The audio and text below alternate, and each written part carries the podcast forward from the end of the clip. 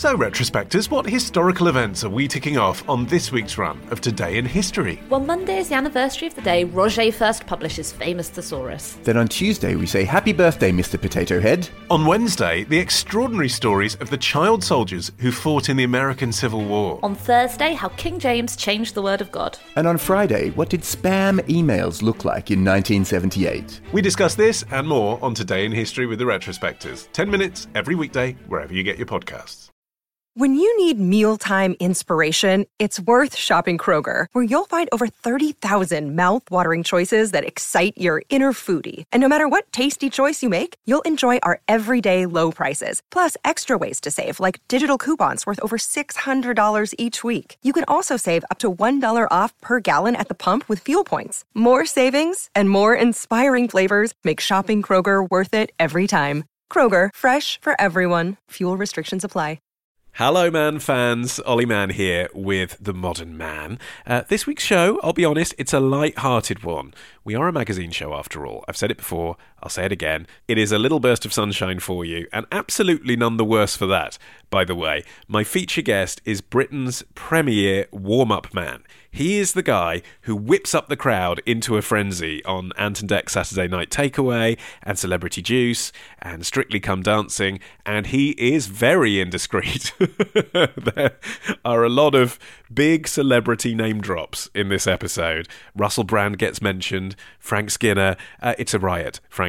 I enjoy it very, very much. I think you will too. Uh, this week's Foxhole is also rather fun. It is about manscaping. Um, in the meantime, hello to everyone who got in touch to give Hal the pedant from last week a taste of his own medicine uh, by pointing out that August 1997, when Netflix was founded, was of course nearly 20 years ago, not nearly 10 years ago. Uh, I had actually failed to spot Hal's no doubt deliberate mistake when I read out his uh, pedantic feedback at the opening of last week's show. Uh, but I was then grateful for the 50 or so emails that we've had about it. Uh, it is good to know you're out there, man fans.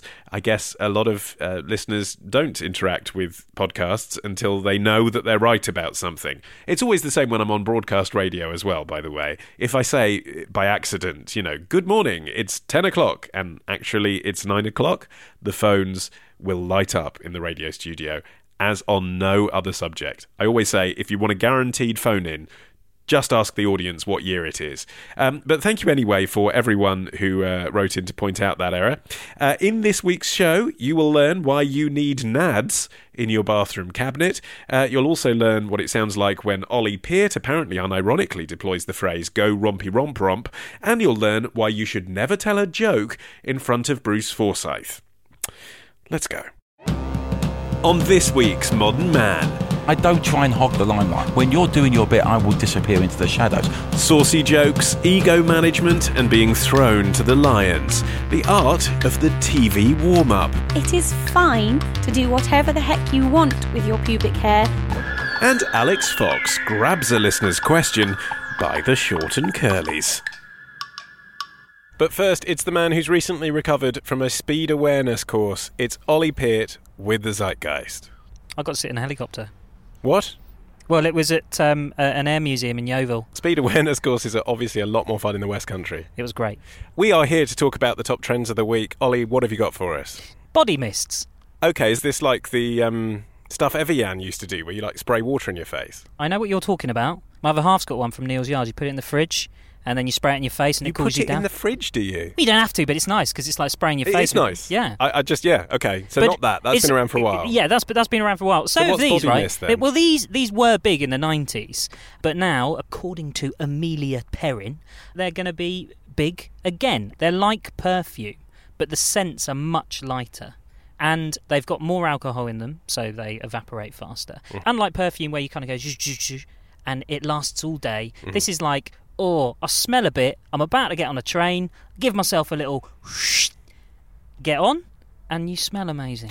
Okay, I think what you're talking about is basically posh Lynx. When you're a teenager, mainly because of advertising and because the limits of your pocket money, you go and buy yourself some Lynx, right? That's what mm-hmm. you buy. Yep. Africa, Java. American listeners, we're talking about Axe. And then you get a bit older and you realise that actually all you need is an antiperspirant. Mm-hmm. Don't need to spend the money on the flavoured ones because they all smell like dirty socks in a locker room. Yep. Now, I'm at the age of 36 and I've never looked back. I'm still very much a sure for men sensitive kind of guy. You demonstrated that last week at Wimbledon. I think you're going to tell me that I should be spending more money on posh Lynx. Well, it's a middle ground between you know the really expensive perfume that you only ever buy at an airport mm. And the crappy Lynx. What does Ollie Peart wear, by the way, when you do go to an airport? I wear Sauvage, Oh. which is Christian Dior. I could have done.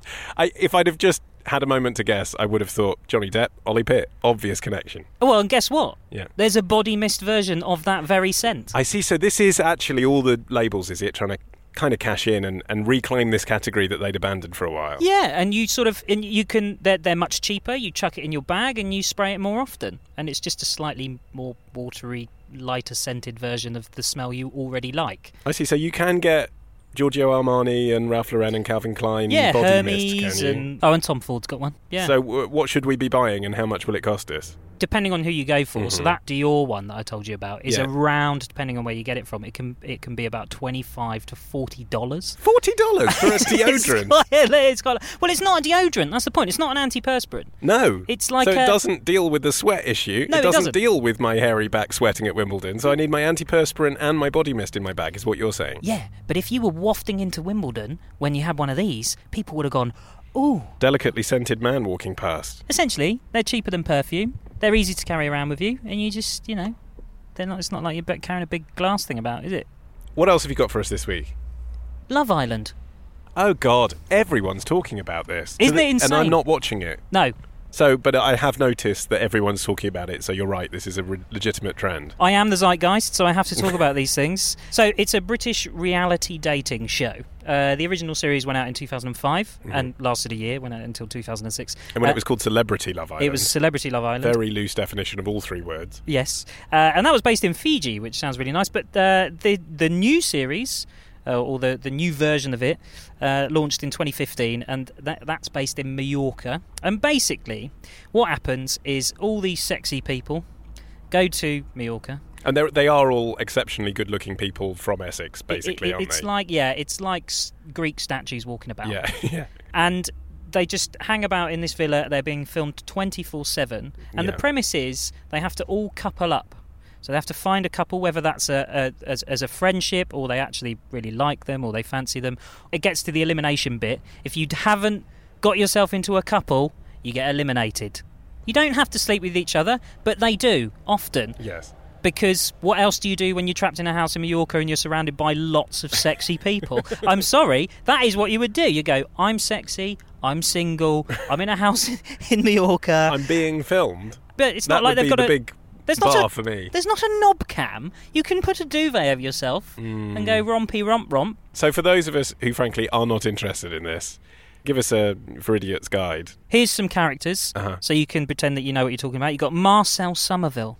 Great name. Marcel, he's 31 year old and he is a former member of Blazing Squad. I mean, I would qualify that as a celebrity under the old definition. So there's Yeah, obviously definitely. a few celebs still in there. Well, as far as I know, he's the only one that is, has a little bit of celebrity. Mm-hmm. Um, and actually, he stands quite a good chance of winning because he's uh, paired up with a, uh, a girl called Gabby Allen, uh, who's a fitness instructor from Liverpool, 25. Mm-hmm. And so- why why do they have a chance of winning? because they're a couple and they seem to be getting on quite well. oh, I see. Some people have still not succeeded in coupling up at all. They have, but they change frequently Right, yeah. because they're quite erratic. And uh, then there's another girl called Camilla. Apparently, used to date Prince Harry. I was going to say she must be the posh one. She's definitely the posh Harry one. Harry dated someone called Camilla. Really? That seems so unlikely. Yeah, imagine him screaming that out. Talk about repeating the sins of their father. And then there's Jamie, who's an ex Calvin Klein model, and uh, I've seen an episode with him in it, and he is a very nice man. As in, he made he made his his partner, I can't even remember her name, uh, some breakfast. Oh, I see. Birthday You didn't mean well No. endowed and honed. No, No, you mean no. generous and kind. yeah. So the But that- ones the that's ones we gist. like is Jamie, but the one who's going to win is the bloke from Blazing Squad. That's it. Do you have a third trend for us this week? Luxury watch subscriptions. Okay. We've advertised a few of these on the show. haven't we? We've got a, a beer one, and we've had a have we had a food one. I think probably. at We haven't some done a point. food one. We've done the razors that come to your door. and they exist everywhere. In fact, so the bo- the body mists one, Mm. there, there's a body mist service where they send you as a subscription a different body mist every month, so you can smell different throughout the year. What's new? I mean, we've had subscription services for a while. So this is luxury watch subscriptions. No, really. Yeah, You know the men's magazines. I do. They completely depend on luxury watches. They do, and I hate that. I mean, I have quite a nice watch that cost, I think it was about £400. Don't mug me for it. Oh my god. Um, and, you know, I saved up for that, and it was a special treat to buy it. Every watch that I've owned before that cost between 30 and £100. One day I might aspire to own a watch that costs two or three thousand pounds, but it would be a lifetime investment. Whereas the men's magazines, it, they literally have articles called things like, here are the 15 luxury watches you need for summer. And like each of them costs between 10 and 15 grand. And I always read that and I think, well, you've just shat all over your own editorial, haven't you? Because no one buying this magazine can afford that. So this company, Eleven James, try to address that problem. Yeah. And you can subscribe on different levels, Ollie, and have access to luxury watches. Okay, so how much is it for a virtuoso? A virtuoso is $899 a month. yeah, it's silly, isn't it? If you can spend nine hundred dollars a month, Then you can afford the you can afford the first bloody watch. Yeah. We're talking about uh, ten thousand dollars a year. But okay, but there, there are certain guys who would spend ten thousand dollars a year so they could have a new watch every year. I mean, they're ridiculous and they've got their priorities wrong in life, but they exist. and those people could instead, for that money, I guess, have a regular repertoire of designer watches. I mean, I have seen these things for women's handbags. You can get services where, for a certain fee every month, you get a Chanel handbag and then you return it and you get a Gucci one. So it sort of makes sense. I can, I suppose, I can get it if they're really exclusive in that they're they're one of a kind. Mm. So, like maybe you you never see that bag or that watch anywhere else. That kind of makes sense. Okay, the time has come. You can avoid it no more, Ollie. Uh, we are wrapping up this week, as ever, by finding out how you are proceeding in your quest to become a true trends insider. Mm hmm Have you become Twitter verified? I've sent off another verification request last night Mm-hmm. because I passed the window where I could apply again. Haven't heard anything yet, so I'll update you when I get some progress. So you haven't been told no for a second? no, but I got a contact at the PR for Twitter, and I'm hoping they can help me. Okay. Have you held a Nando's black card? Have a look at this. Okay, I can verify, listeners, that I can see a picture of Ollie Peart holding a Nando's black card. That's two years old, but it's still a Nando's black card. Okay, so Tick that off the list. well done, Ollie. Have you become a Freemason? This evening, I Right. am meeting uh, a Mason Yeah. in the Freemasons Arms near Covent Garden. That's a pub, isn't it? It's a pub. Is that actually to do with Freemasons? It was his suggestion. Have you tried the latest skincare treatment or product? No, Why? it, it, it's still still in the pipeline. Trying to just get that one. Don't worry, the ball is rolling. Is that the latest skincare treatment? No, but it sounds Being like it rolled could be. by a ball. Have you sat at a chef's table? Not yet, but I have some news. Go on. I have found a chef of sorts. Her name is Hersha Patel, otherwise known as the Little Indian, and she cooks Indian food.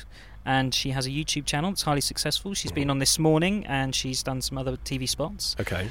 I got in touch with her, friend of a friend, right? Okay. She has agreed to cook for me Mm. lunch Mm. in her house, hmm provided I pay for the ingredients. but the one thing she did say, Yeah. and I hope it counts because Yeah. I think it does. Yeah.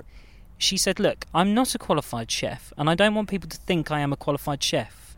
But she is a well-known cook, and I think that's okay. But here's the other thing: Mm. She's invited all of us round to her house, where we can go and eat. I think you've just sold it with that final line there. You get free lunch. All right, sold. I mean, Yes. It's, you've sold. No, no, we're taking that off. All right. I'm having that. Well, you haven't done it yet. Hey, well, yeah, but it's booked in. When we've done it, we'll 31st. classify as sat at the chef's table. Booked all in, right. thirty first. Uh, have you joined an elite dating app? Yes. Have you acquired AAA access to a festival? Yes. Thanks, John McClure. Have you achieved tickets to the London transfer of Hamilton? No. Obviously not, and I bet you haven't even tried again. No, but I'm. I, Just fucking try. Okay, all right. Everyone's screaming at their phone. Just try. Have you taken a parliamentary ghost train? no, When's that happening? You said last week it's going to happen soon. Why haven't you been to High Wycombe? because because the weather's too nice. I'm trying to get in touch with a guy called Jeff Marshall. Right, this guy, he is Mr. Ghost Train.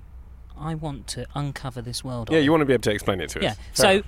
I'm going to try and get in touch with him. I'm going to try and make sure that I can get a train with him. If not, my vow to you is that I will get that train anyway. All right. I guess that's good enough. Uh, until next week, then, the man that has now held a Nando's black card, Ollie Peart. Yes. Thank you. Goodbye.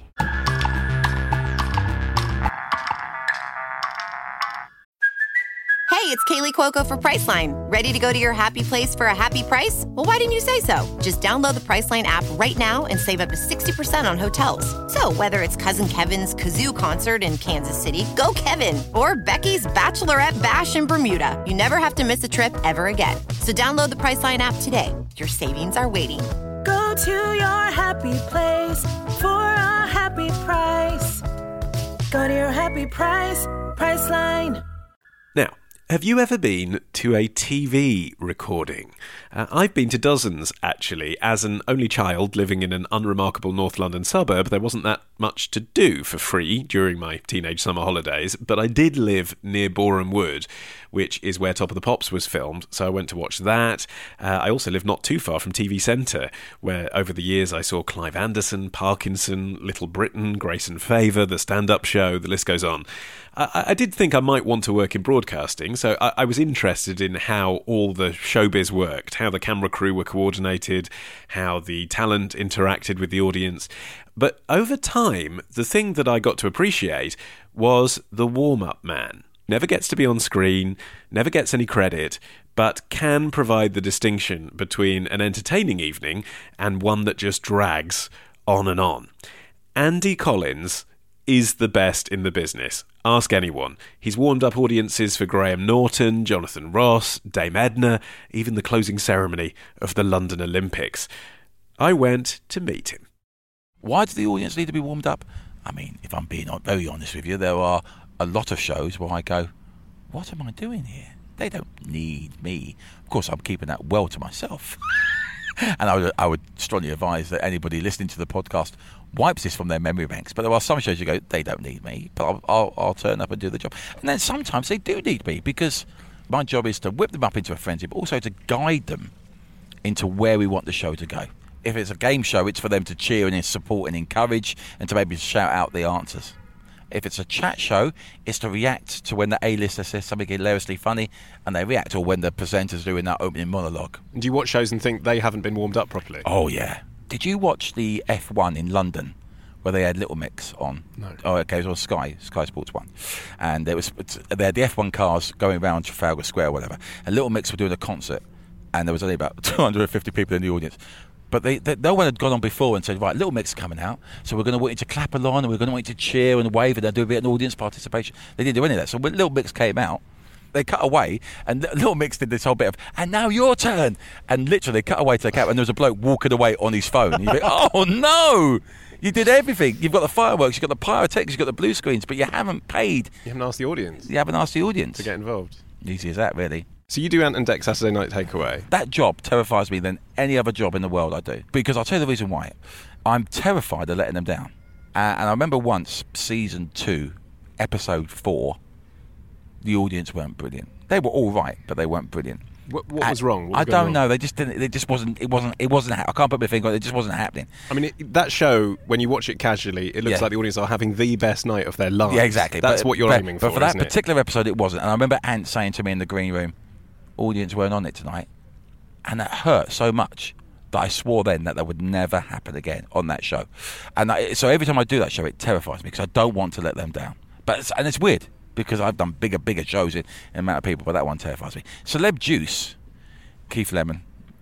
Very, very intelligent man because they could do that show in front of 700 people, but he knows he likes it small, intimate, so we film it in the studio, which only holds 150. So there's a waiting time for the tickets for ages. I, it's, it's the most requested I get for tickets. It's it's hard though because it's pre-recorded. So even though it's on air for 42 minutes, it actually takes three hours to film.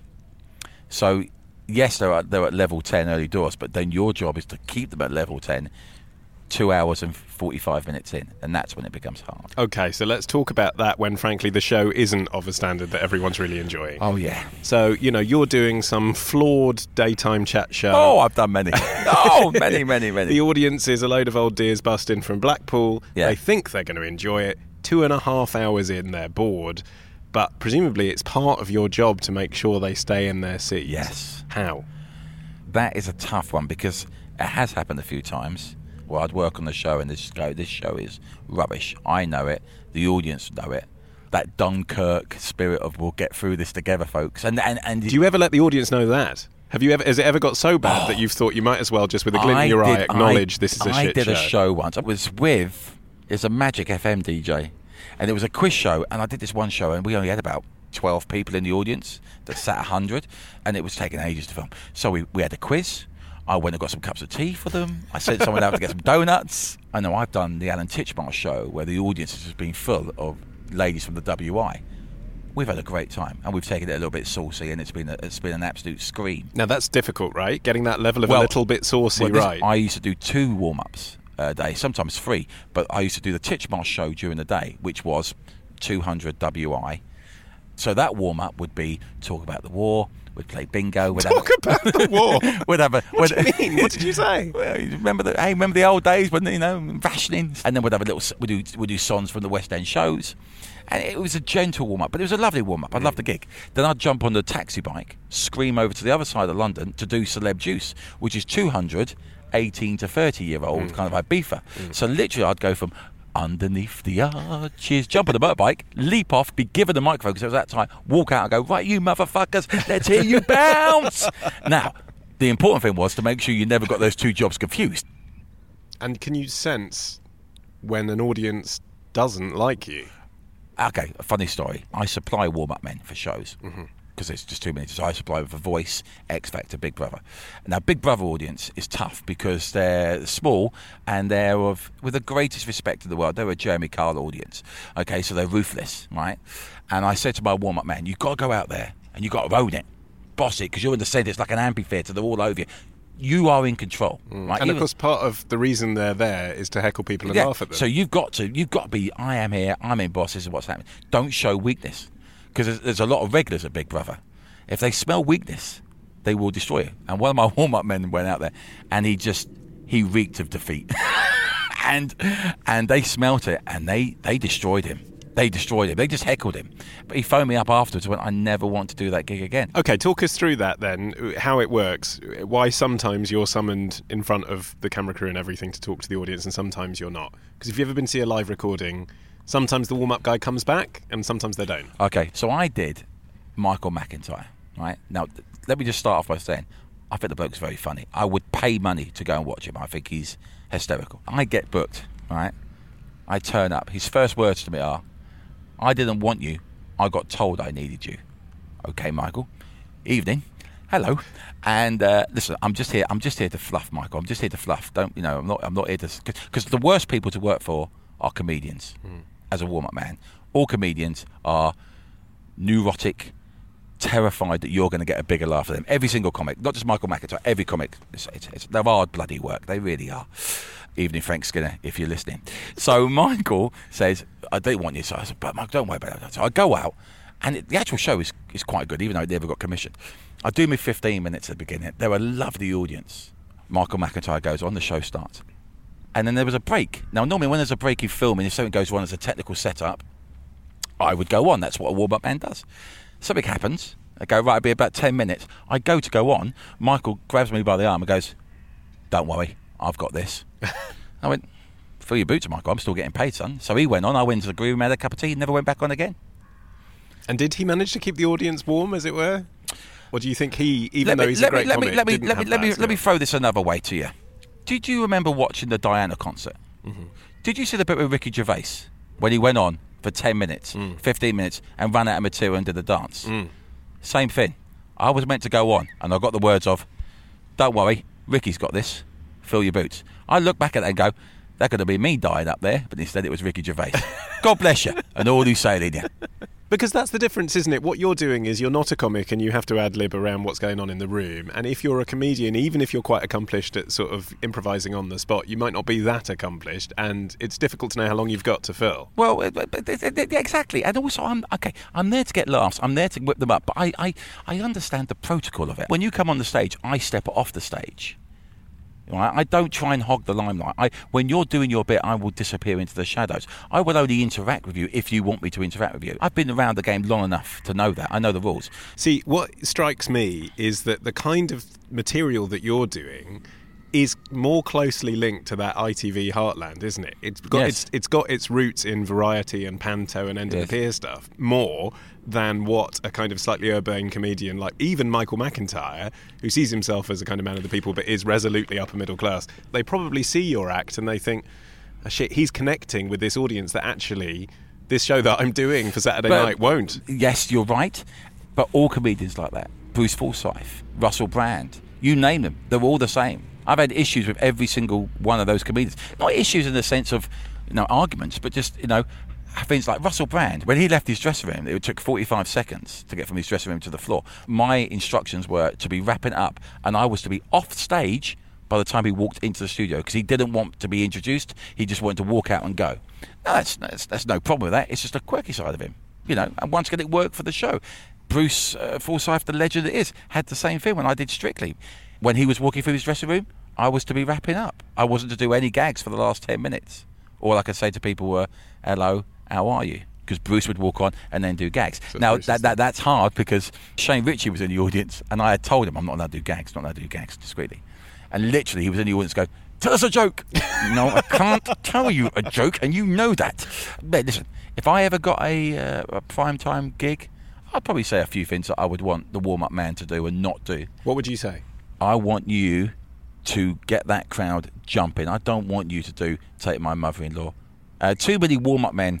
This is why I've only got a few in the stable. They go, well, I'm a comedian. No, no, no, no, no. You're, you're not a comedian. Your job is to whip that crowd up. I've heard of warm up men doing their thing, and the floor manager go, right, we're ready for you now. You can come off now. Talent's ready. And they go, oh, no, I've not finished telling the gag. I haven't got to the punchline. That's tough, pal. You are the bridesmaid. You're not the bride. So much so that there's a, there's a warm-up man I know who it always happens to him, but he's made it part of his act. He go, "I'll tell you the punchline when I come back," and then he just keeps dragging it out. And then right at the end, he delivers a punchline. It's a shit joke, but he's, he's built up. Lasts for a whole two hours. Yeah, yeah, exactly. Frank Skinner, that was the name you dropped on the floor. Got to pick it up now next Yeah. game. So Frank Skinner's doing his show. There's a warm-up man on, and uh, the warm-up man is dying the most glorious death. Dying the most glorious death. Just happens. Just dying. The audience aren't getting him. Frank Skinner's in the gallery, and they go, "Right, Frank. Obviously, he's not going very well. Shall we? Uh, shall we get you on?" And his exact words were, "Oh no, let's leave him for another ten more minutes." now, if that's true, that's ban out of order and evil. And if it's not, I apologise. but I like, but comics are always hard because, like I said, they they they get very paranoid. Does it work in reverse though as well? Do you you say you represent warm up artists? You actually have warm up men who see themselves as a bigger star than some of the people they're warming up for? Yes, and we have words. We have words because you have to decide what you are. Are you a warm up man, or are you? Or have you got ideas of being something else? And that's great to have ideas of something else, but you're being booked to be a warm up man. I mean, the greatest bit of advice I could tell anybody getting into show business, be it warm up, presenting, whatever, in the showbiz world, when people ask you, How are you? be assured they don't care. no one cares. So you go, I'm fine. How are you? Because people like it to be all about them. Yeah. It's a fickle business because you, what, what I always remember Jeff Stevenson, who's a great warm up. How are we doing for time? We're All doing good, yeah. Jeff Stevenson, who's a warm up, and I was in the bar with Jeff, and he said, "Get out of this business before you get bitter and twisted." And I went, oh, "Behave yourself. I'll never get bitter and twisted." And then there was a point. I did the Paul O'Grady show when it was a tea time, and there was one time that Paul went went ill, literally at the last minute when they were about half an hour to go, just chronically ill, and they were like, "Oh my god, what are we gonna do?" It? And and someone said, "Well, Andy's here. He can he can do it. It's just you know he can do it." And their exact words, "No, he can't do it. He's the warm up man." Mm. So then they phoned Vernon Kay, who came from Chiswick, to come and do the show because I'm the warm up man. Mm. And that's how it happens. You know, oh, he's just a warm up man. That can hurt more than people booing. Yeah, you're just a warm up man. Because when okay, so But when that's the reality, isn't it? Because people Yes, say, yes. work your way into an environment, get your name through the door, And then- and then they'll discover you. Yes. It's not true. Not tr- not true. It is true because Alan well, Alan Carr was a warm up man. Peter Kay was a warm up man. But they did, it wasn't their sole thing. They did other things. They did stand up. Whereas I made it. You know, I was doing a conscious decision of just being a warm up man, and and doing very well out of it. But then you do come typecasted, and it's the old cliche. When the show works great. And it's brilliant, and it's, and it's everybody's buzzing in the green room after. Oh, the show's great, beautifully written. Oh, you presented that great. Oh, it's marvelous. Oh, it was shot beautifully, director. When the show bombs, ah, warm up was shit, wasn't it? Andy Collins. If you would like to hear more from him, uh, he does host The Breakfast Show for BBC Three Counties Radio. That's every weekday morning from 6am to 9am uh, if you're in uh, Hertfordshire, Bedfordshire, or Buckinghamshire, but of course it's online as well. Uh, or you can pretty much turn up to any big TV recording and you will find him there. Uh, Alix Fox is up next after this. Man fans, this show is free to download, but it is not free to produce. Look at our logo. We're not part of a big podcast network. Look at our website. We are not backed by a big newspaper or a commercial entity.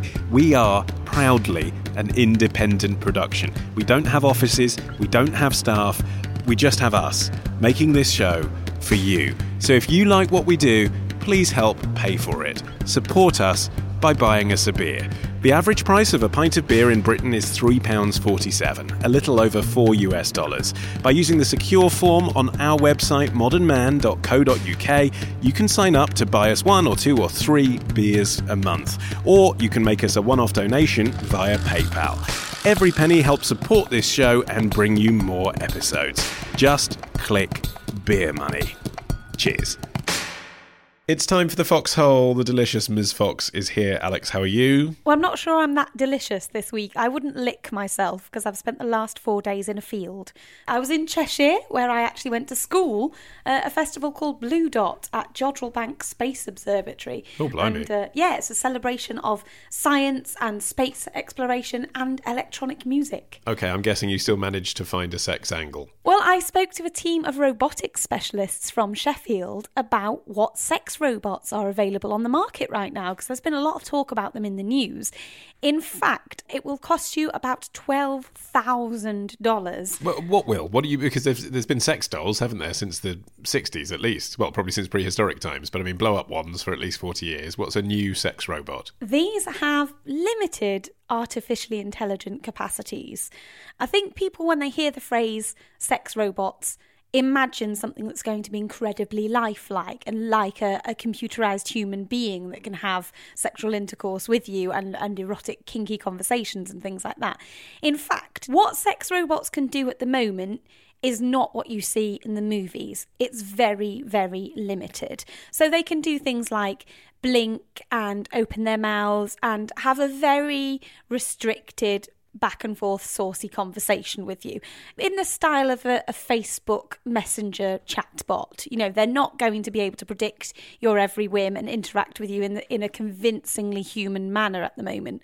Although there are some people who would say that nobody wants sex robots to do that. In fact, part of the appeal of them is that they're not human and, and, and, the kink aspect is having sex with a robot you know having a cyborgasm. Do you know the most exciting thing that happened to me last time i went to a festival Alix? What? I tried a particularly spicy buffalo wing Okay. It's time for our listener question, sponsored as ever by our friends at mycondom.com. Remind us of their excellent service. Well, it's not me that has to remind you, in fact, because there are 1,259 independent users of mycondom.com who've left reviews on Trustpilot, and pretty much all of them have rated it 5 out of 5 and said that it's excellent.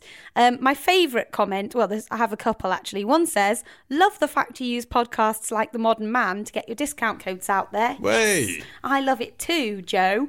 Uh, and then another guy says, Excellent service. I always use your stuff, mycondom.com. Just keep it up.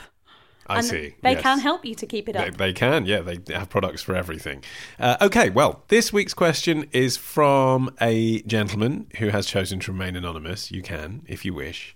And he says, uh, Alix, I watch porn every now and then to get me in the mood. And I've noticed that many of the actors in these movies don't have hair down there. I've been inspired a couple of times to give this a try, and it's kind of fun whilst I'm shaving my nether regions. However, I can't seem to be able to make things totally as smooth as a baby's bottom, and my wife tends to get irritation from my five o'clock shadow. I've, I've never heard that phrase used in this context. Please, can we call it five o'clock shadow? uh, so, Alix, what I want to know is is there a method or product that will take care of this issue? I'm a little wary of taking very sharp instruments to my sensitive areas, and I'd prefer a spray on wash off alternative if available. Men's pubes. Okay. Let's do this. We're talking manscaping. Yeah. Okay, first up, I really need to say it is fine to do whatever the heck you want with your pubic hair, but don't please feel pressured by what you see in pornography. Uh, there are many reasons why people in porn often are bare down there. One of them, uh, with regards to men, is that sometimes getting rid of your pubes makes your schlong look longer. That is the tip that I used to read in many a boys' magazine growing up. Personally, I think completely shaven havens on a bloke can look a little bit giblet esque. Yeah, no, I don't see that many willies. My guess is that out there generally now, if you're talking about men from, say, their 20s to their 50s, there has been a trend, hasn't there, in the past 10 years for more shaving down there. I mean, when I was a teenager, it didn't get discussed at all. But I'm guessing sort of mid length is usually the norm, isn't it? Take a bit off so you don't have four inch long hair, but not all of it. Yeah, I think a lot of chaps kind of trim around Yes. their slim jim. Yes. Partly because I think men's grooming has become generally more acceptable these days, uh, and also I do I do think that that uh, again I really don't want to prescribe anybody to do anything particular with their pubes. But yeah, a little bit of trimming uh, can just make things a little bit more hospitable for a lady, particularly if it, when it comes to giving oral sex. But I should point out that lots of women like uh, the look and the smell, even of pubic hair on a man, because they retain a man's scent. And our writer here says that his wife gets irritation from his five o'clock shadow.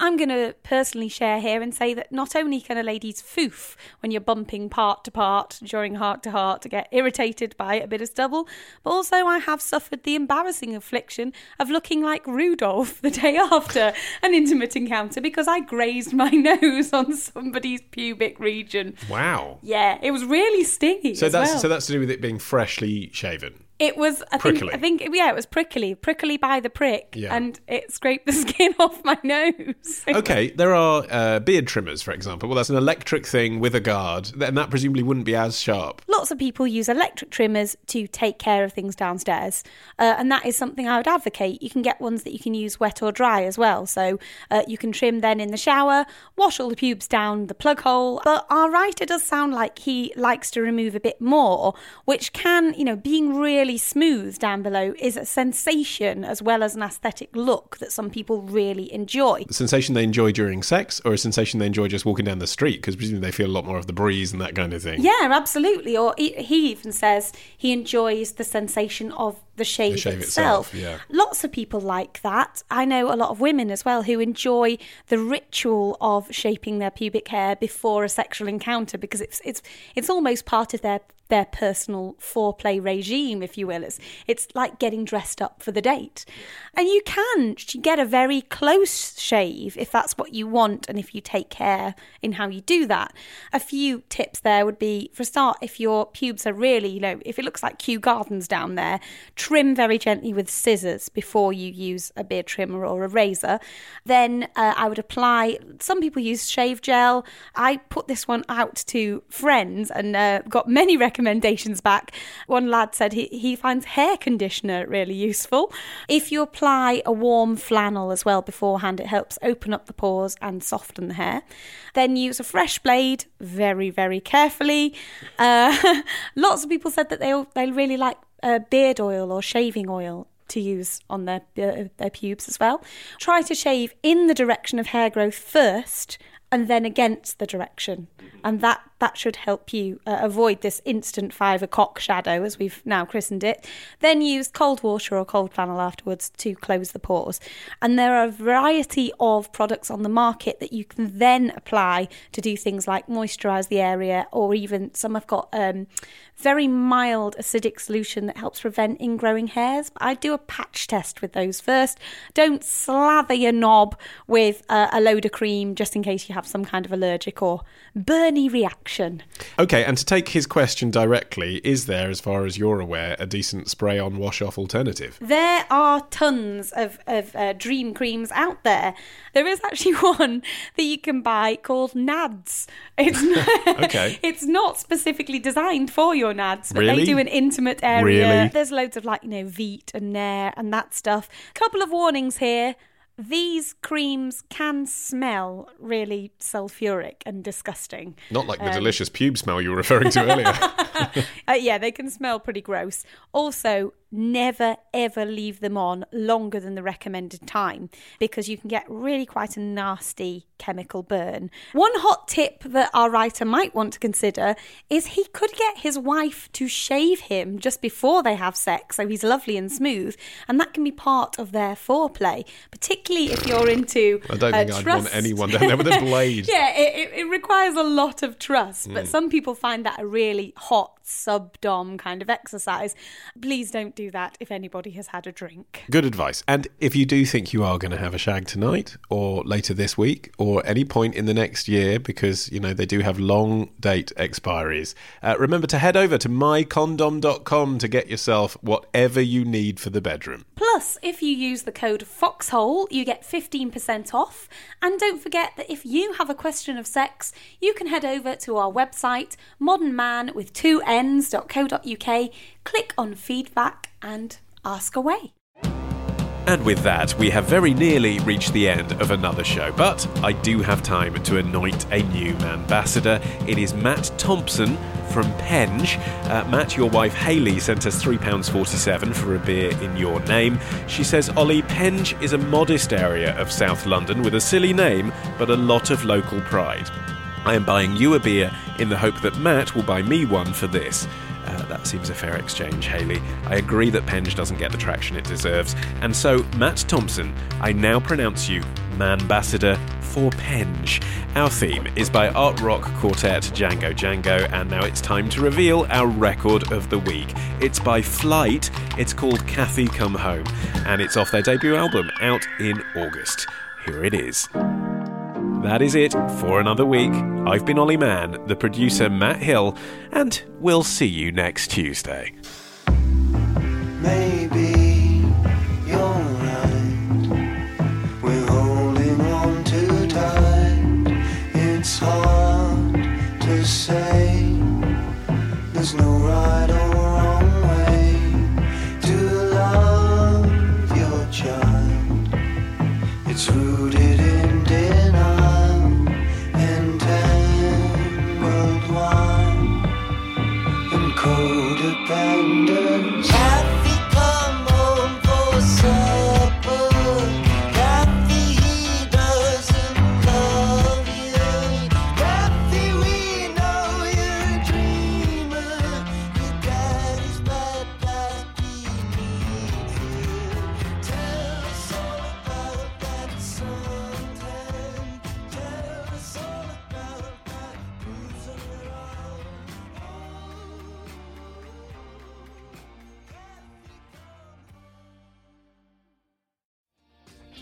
Hi, my name is Kaye Adams, and to be honest, I'm not so good with the aging process, so I enlisted my old chum, the filter free Cara McKenzie, to advise. Could you imagine being a porn star? The room would need to be really hot for me to strip off. To be honest, she's not much help, but she is rather amusing. And along with some great guests Jo Brand, Andy Oliver, Anton du Beke, Ruth Langsford, and Craig Revel Horwood, darling, we are learning how to be 60. Listen wherever you get your podcasts.